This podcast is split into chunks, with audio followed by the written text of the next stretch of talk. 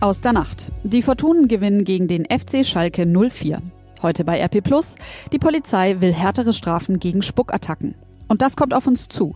Der Bundestag entscheidet über Steuersenkungen und Lohnersatz für Eltern in der Corona-Krise. Es ist Donnerstag, der 28. Mai 2020.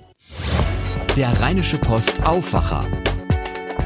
Der Nachrichtenpodcast am Morgen.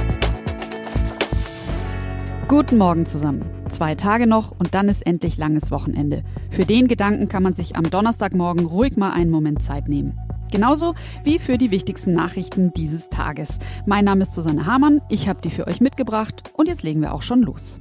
Fangen wir mal mit positiven Neuigkeiten an. Fortuna Düsseldorf ist ein wichtiger Sieg im Abstiegskampf der Fußball-Bundesliga gelungen. Am Mittwochabend gelang den Fortunen das 2 zu 1 gegen den FC Schalke 04. Damit bauten sie als Tabellen 16. den Abstand auf einen direkten Abstiegsplatz vorerst auf fünf Punkte aus. Die Schalker verlieren dagegen nach der dritten Niederlage die internationalen Plätze aus dem Blick. Die TSG 1899 Hoffenheim warte allerdings mit dem 3 zu 1 gegen den ersten FC Köln ihre Chance auf den Europapokal. Die EU-Kommission will mit 750 Milliarden Euro die wirtschaftliche Erholung Europas nach der Corona-Krise unterstützen. Das hat EU-Kommissionschefin Ursula von der Leyen am Mittwoch bekannt gegeben. Ihr Plan sieht vor, dass 500 Milliarden Euro als nicht rückzahlbare Zuwendungen und weitere 250 Milliarden Euro als Kredite an die Mitgliedstaaten fließen sollen. Der Plan hatte unter den EU-Staaten unterschiedliche Reaktionen ausgelöst. Die Regierungen in Italien, Spanien, Griechenland und Frankreich begrüßten von der Leyen's Vorschläge einhellig. Demgegenüber stehen aber die Länder Schweden, Dänemark, Österreich und die Niederlande. Sie kritisierten den Plan von der Leyen's und sprachen sich dagegen aus, dass die Wirtschaftshilfen als Zuschuss vergeben werden und nicht zurückgezahlt werden müssen. Beim EU-Gipfel am 19. Juni soll weiter über den Plan von der Leyen's diskutiert werden. Gestern sollte ja die erste bemannte US-Raumkapsel seit neun Jahren zur internationalen Raumstation ISS starten. Allerdings musste der Start wegen schlechter Wetterbedingungen verschoben werden. Rund eine Viertelstunde vor dem Abheben der Kapsel wurde der Test gestern vorerst abgesagt, wie die US-Raumfahrtbehörde NASA mitteilte. Über dem Weltraumbahnhof Cape Canaveral im US-Bundesstaat Florida waren dunkle Wolken zu sehen und es regnete immer wieder leicht. Zudem gab es Sorge wegen Blitzen. Ein nächster Startversuch könnte aber bereits am Samstag erfolgen. Trump und Twitter, das schien bislang eine untrennbare Ehe zu sein. Der US-Präsident nutzte die Plattform bislang ja täglich, um rund 80 Millionen Follower zu erreichen. Doch jetzt ist Streit ausgebrochen, nachdem Twitter am Mittwoch erstmals einen Tweet des Präsidenten einer Faktenprüfung unterzogen hatte. Trump hatte in seiner Twitter-Nachricht behauptet, dass Briefwahl Wahlbetrug fördere, was der Faktencheck als irreführend einordnete. Trump warf Twitter daraufhin vor, dass sich das Unternehmen in die US-Präsidentschaftswahl im November einmischen wolle. In der Nacht zu Donnerstag kündigte ein Sprecher des Weißen Hauses dann an, Trump werde am Donnerstag eine Verfügung zu sozialen Medien unterzeichnen. Details sind aber noch nicht bekannt. Trump hatte zuvor, natürlich auf Twitter, gedroht, soziale Medien zu regulieren oder ganz zu schließen, weil sie angeblich konservative Stimmen unterdrückten. Seit Beginn der Corona-Pandemie sind in den USA nach Angaben von Wissenschaftlern mehr als 100.000 Menschen nach einer Infektion mit dem Virus ums Leben gekommen. Das ging aus Daten der Johns Hopkins Universität in Baltimore hervor. Die Zahl der bestätigten Infektionen seit Beginn der Pandemie in den USA lag nach Angaben der Universität bei rund 1,7 Millionen. Tina Eck berichtet für die deutsche Presseagentur dpa aus Washington. Tina, die Zahl ist ja gewaltig, quasi eine mittlere Kleinstadt. 100.000 Tote in den USA oder sind es vielleicht sogar noch mehr? Es sind sogar mit großer Sicherheit noch mehr, denn äh, viele Opfer sind in diesen Statistiken noch gar nicht aufgeführt und mitgezählt. Menschen zum Beispiel, äh, die zu Hause gestorben sind, die nie auf das Coronavirus überhaupt getestet wurden. Es gibt also eine Dunkelziffer, äh, mit der diese tragische Bilanz noch tragischer wird. Und dazu kommen diese Zeltlazarette im Central Park, die Massengräber, die Toten in Kühllastern mitten in New York und Washington. Das sind Bilder der letzten Wochen, äh, die jetzt in einer Zahl gipfeln, äh, die natürlich erschütternd ist, aber noch lange nicht das Ende bedeutet hier. In den USA stehen die Zeichen doch auch auf Öffnung in vielen Bundesstaaten. Damit werden auch die Infektionsraten wieder nach oben gehen, oder? Und es gibt dann halt eben auch mehr Tote. Mit großer Sicherheit, ja, das prophezeien jedenfalls die Wissenschaftler. Schon im August könnte es mehr als 130.000 Tote geben und in vielen Bundesstaaten ist das Virus keineswegs unter Kontrolle. Und doch schallt der Ruf nach Befreiung der Staaten ausgerechnet aus dem Weißen Haus. Trump will Business in Gang bringen. Er feuert Demonstranten an. Er trägt keine Maske. Er nimmt die Toten in Kauf. Er nennt sich Kriegspräsident und er hat in diesem Krieg in knapp vier Monaten schon fast doppelt so viele Landsleute verloren wie seine Vorgänger im jahrelang tobenden Krieg in Vietnam etwa. Wie soll das denn jetzt weitergehen? Heute Morgen, in den nächsten Wochen? Tja, es wird mehr Infektionen geben mehr Tote. Trump aber sagt, äh, die Infektionsrate sei nur so hoch, weil jetzt eben so viel getestet werde. Er lässt sich nicht von dieser Leier abbringen. Er glaubt, äh, dass die Schutzmaßnahmen mehr schaden als nützen. Fast 39 Millionen Menschen haben hier in den USA ihren Job verloren. Heute kommen neue, mit Sicherheit weiter verheerende Arbeitslosenzahlen heraus. Die Wirtschaft liegt am Boden. Trump macht Druck. Er will volle Kraft voraus. Vielen Dank, Tina Eck. Und das liest ihr heute bei RP Plus. Wenn ein Mensch einen anderen anspuckt, ist das schon immer ziemlich respektlos und auch ekelhaft gewesen. Seit Corona aber ist Spucken auch lebensgefährlich geworden. Leider berichtet die Polizei in den vergangenen Wochen aber immer wieder von Spuckattacken. Erst vor wenigen Tagen wurde zum Beispiel eine Busfahrerin in Oberhausen aus einer vierköpfigen Gruppe heraus bespuckt und beleidigt. In einem anderen Fall spuckte ein Mann eine Frau in einem Zug in Göttingen an. Vorher hatte er gedroht, die Frau mit dem Coronavirus zu infizieren. Gegen ihn wird nun wegen gefährlicher Körperverletzung ermittelt. Nach Meinung des stellvertretenden Vorsitzenden der Gewerkschaft der Polizei, Michael Marz, haben Spuckattacken zugenommen, vor allem gegen die Polizei. Jetzt werden härtere Strafen bei solchen Attacken gefordert. Zitat Wer andere gerade während der Corona-Krise absichtlich anspuckt, muss die volle Härte des Rechtsstaates zu spüren bekommen. Denn harte Strafen können abschreckende Wirkung haben. Das sagte Erich Rettinghaus, Vorsitzender der Deutschen Polizeigewerkschaft in NRW. Wichtig sei aber, dass die Strafe schnell erfolgt und nicht erst nach Monaten. Zahlen zu Spuckattacken wurden bislang nicht erhoben. NRW-Innenminister Herbert Reul sagte unserer Redaktion dazu, Zitat, das Anspucken von Polizeibeamten ist strafrechtlich eine Beleidigung, in Corona-Zeiten möglicherweise sogar eine Körperverletzung oder eine gefährliche Körperverletzung. Es habe aber auch eine gesellschaftliche Relevanz und die finde er sehr bedenklich. Eine pauschale Strafe für Spucker kann es nach Einschätzung der Polizeiexperten aber nicht geben. Jeder Fall muss einzeln bewertet werden. Die Flucht zweier Insassen der Psychiatrie in Bedburg-Hau im Kreis Kleve hat in Aachen ihr tragisches Ende gefunden.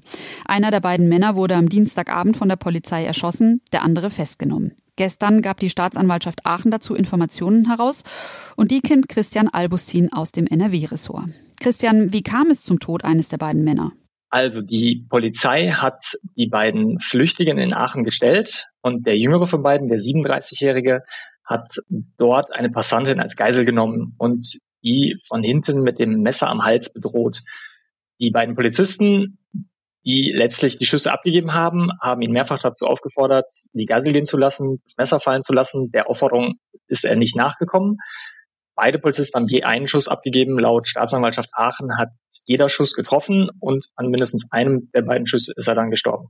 Wie bewertet denn die Staatsanwaltschaft Aachen diese Situation strafrechtlich? Wird es Ermittlungen gegen die Polizisten geben? Nein, die wird es nicht geben, da es eine akute Notlage war und ähm, daher kein Anfangsverdacht einer Straftat besteht, wird auch kein Ermittlungsverfahren eingeleitet gegen die Polizisten. Was waren das für Männer, die da geflohen sind? Die beiden waren in der LVR-Klinik in Bedburg-Hau wegen einer Suchterkrankung untergebracht worden. Beide galten als gewaltbereit und erhielten daher auch keinen Freigang und ähm, waren zuvor wegen Raubüberfallen verurteilt worden. Und äh, was wissen wir darüber, wie der Ausbruch gelang? Wie sie an ein Messer gelangt sind, ist noch nicht bekannt. Dass sie es geschafft haben, schon. Und damit haben sie dann einen Pfleger dort in der Einrichtung als Geisel genommen unter einem erfundenen Vorwand ähm, die die Aufsicht dazu gebracht, die Außentüre zu öffnen, unter dem Vorwand den Müll rauszubringen mit diesem Pfleger. Und äh, dann sind sie zum Auto des Pflegers hin, haben den Pfleger da stehen gelassen und sich das Auto geschnappt und sind losgefahren. Vielen Dank, Christian Albustin. Schon länger war klar, so wie sonst wird die größte Kirmes am Rhein, das Schützenfest der Sebastianer in Düsseldorf, nicht ablaufen. Zumal im Juli noch keine Großveranstaltungen erlaubt sind. Zuletzt kam von den Schützen der klare Hinweis, dass sie das Fest nicht durchführen werden. Doch die Schausteller haben weiter nach einer Lösung gesucht und die scheint jetzt gefunden. Uwe Jens Runau, RP-Chefreporter für Düsseldorf. Uwe, was ist denn geplant? Ja, Susanne, es soll tatsächlich eine Sommerkirmes auf dem Düsseldorfer Messegelände geben. Die Pläne werden offiziell am Freitag vorgestellt. Äh, nach unseren Informationen ist es so, dass wirklich große Fahrgeschäfte aufgebaut werden sollen. Äh, dabei sind Achterbahnen, eine Wasserbahn, Geisterbahn, natürlich auch zahlreiche Karussells sind geplant und natürlich auch das große Riesenrad, was wir von der Düsseldorfer Kirmes kennen, wird es ebenfalls geben. Wie reagiert die Politik auf diese Idee? Die Reaktionen darauf sind zwiespältig. Die großen Parteien CDU und SPD sagen mir, das ist eine schöne Sache, vor allem für Familien, die ja vielleicht in den Sommerferien nicht wegfahren, ein zusätzliches Angebot, das gut ist äh, für Düsseldorf. Dagegen sehen das die Fraktionschefs von Grünen und FDP eher kritisch.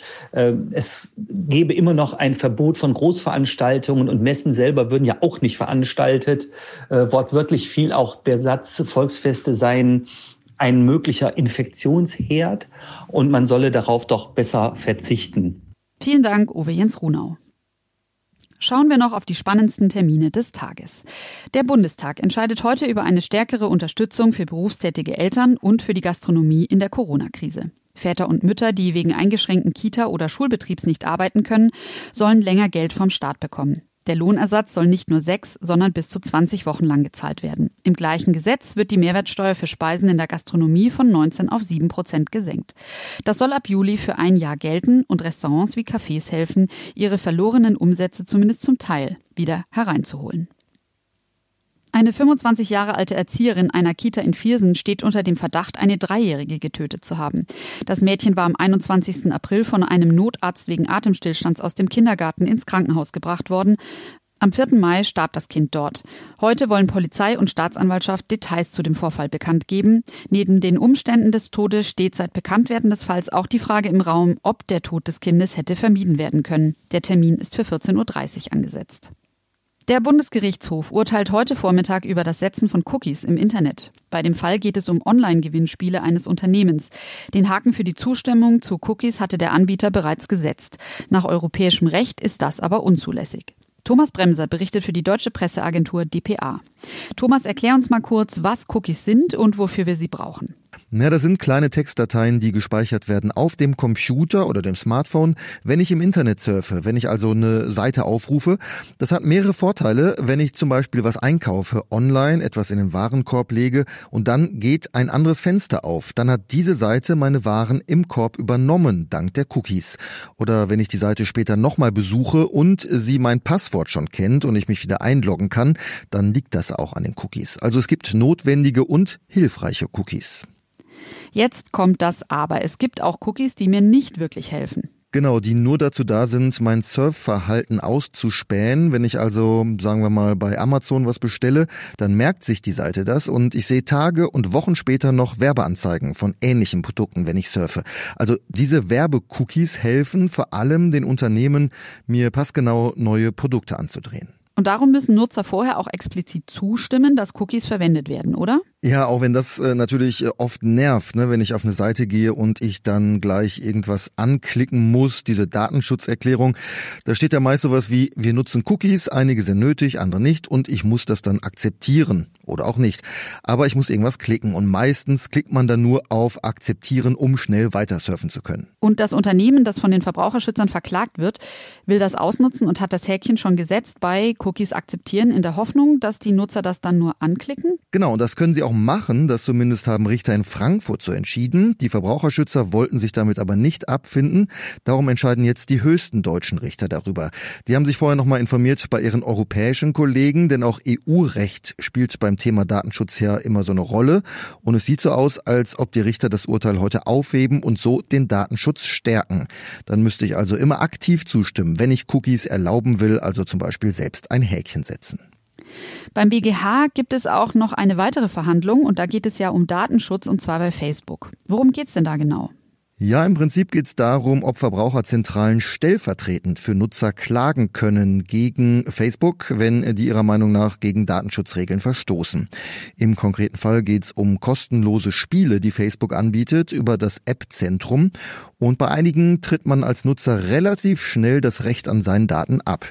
Deshalb hat die Verbraucherzentrale geklagt und auch Recht bekommen. Der BGH muss jetzt entscheiden, ob die Verbraucherschützer überhaupt berechtigt waren zu klagen. Es kann aber gut sein, dass sie diese Frage weitergeben an ihre europäischen Kollegen. Vielen Dank, Thomas Bremser. Fehlen nur noch zwei Dinge, das Wetter und natürlich die Nachricht von meinem Kollegen Tobi Jochheim. Nachricht von Tobi. Hey, ihr Lieben, wir müssen über Fußball sprechen. Ausnahmsweise. Am Dienstagabend stieg nämlich nicht nur das Topspiel um die Meisterschaft, das überraschend der FC Bayern München gewann, sondern zeitgleich spielte Sandhausen gegen Wiesbaden. Das ist so ein bisschen über Kreisliga-Niveau. Und da hat sich wirklich Sensationelles getan, denn Dennis Diekmeyer hat ein Tor geschossen. Und zwar sein erstes. Im 294. Spiel als Profi. Man könnte also durchaus sagen, das hat sich abgezeichnet. Seit längerem. Und ich muss das erstmal verarbeiten. Nachricht von Tobi. Und jetzt noch der Blick gen Himmel. Es bleibt sonnig und trocken bei 18 bis 22 Grad. Hier und da könnte mal ein kleines Quellwölkchen auftauchen, das aber keinen Grund gibt, sich die Laune vermiesen zu lassen. Das war der Rheinische Postaufwacher vom 28. Mai. Mein Name ist Susanne Hamann und jetzt wünsche ich euch einen gelassenen Start in den Tag. Mehr bei uns im Netz www.rp-online.de